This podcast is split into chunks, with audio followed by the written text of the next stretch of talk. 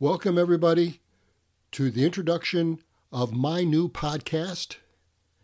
And the podcast is The History of the Rise and Fall of the Qing Dynasty, Cup of Solid Gold.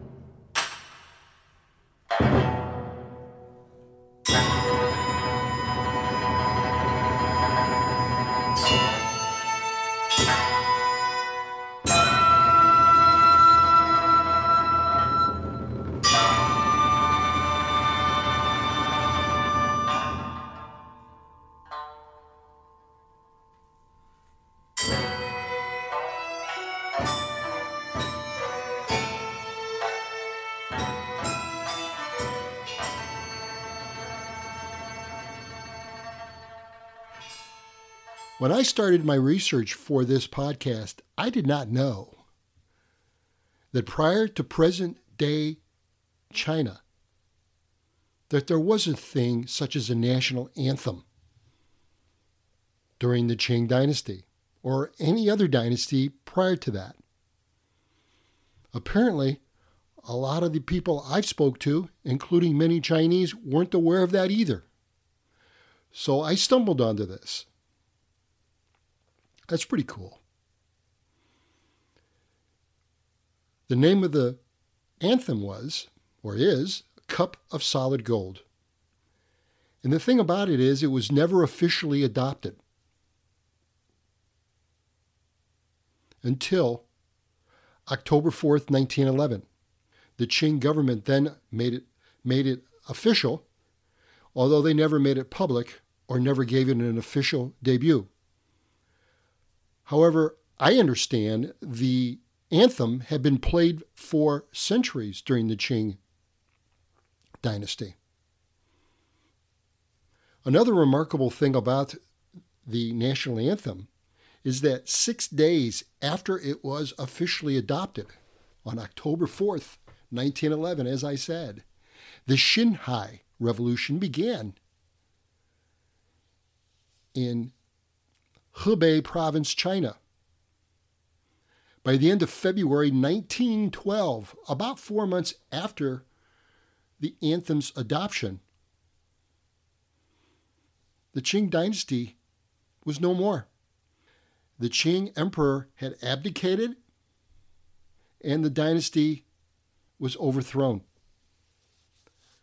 Another real interesting fact about the anthem is that until the 1970s, it was banned in China. The irony to all this to me is that why adopt an anthem so late in your regime? Did the Qing government, did the Qing emperor not know that things were going bad at that time? Because they were going bad for the Qing in October of 1911. So, why the anthem then? Were they trying to bolster its tarnished image to make it look like it was a stronger government than what it really was? Was it to remind people of better times, hoping that that could be resurrected? Did they think that was going to happen? That people were going to be restored to their trust of the government and its legitimacy? I don't know. Nevertheless, I certainly don't expect the country, when things are not going well, to adopt an anthem, particularly as effete as the Qing government was at that time. So, welcome to my podcast. And as I said, the name of this podcast is The Rise and Fall of the Qing Dynasty Cup of Solid Gold. And I have several reasons for this podcast. One is this is personal to me. I have been to the area of China associated with the Qing, that's the northeast part of China, seven times. I've seen firsthand with my own eyes a lot of the geographic areas I'm going to talk about. Secondly, I'm a passionate amateur historian. Maybe a historian is a stronger word than I, I need to use. I'm passionate about history and passionate about all things history, not just Chinese history, but everything to do with history. I love it. I also believe that this period of Chinese history, as well as what was going on in the world, is not well known by Westerners, nor the period, nor the time, nor the place. And I want to change that.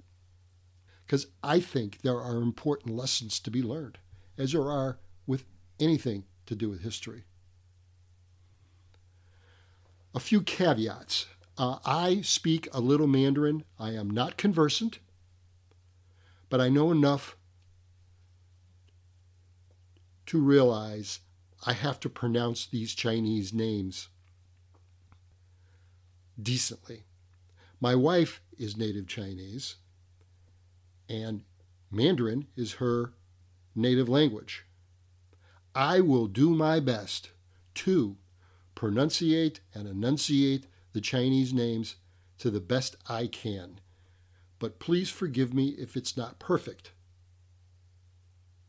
I will try to keep the Chinese names to a minimum, but naturally, because I'm talking about the Qing, I'm going to have to use lots of Chinese words. Second thing, a second caveat is that in many places in the world, particularly in China, they state personal names the opposite way Western countries, Western European and the United States, pronounce names. Here in the United States, we pronounce names your given name first, then your family name. In China, it's the opposite. It's the family name first, then the given name. So when I refer to a Chinese personal name, I'm going to be, and you can assume I'm using, the Chinese convention for those names. Third caveat I want to try to be consistent in my references to the emperors, as consistent as I possibly can. Uh, understand the emperors had at least three different names. They had their personal name that was given to them at birth, then they had their official name, and then they had posthumous names. I will try to use the emperor's personal name unless the official name is more common. And I will do my best to let everyone know when I'm using the personal name or if I'm using the official name. Uh, but I'll try to be consistent.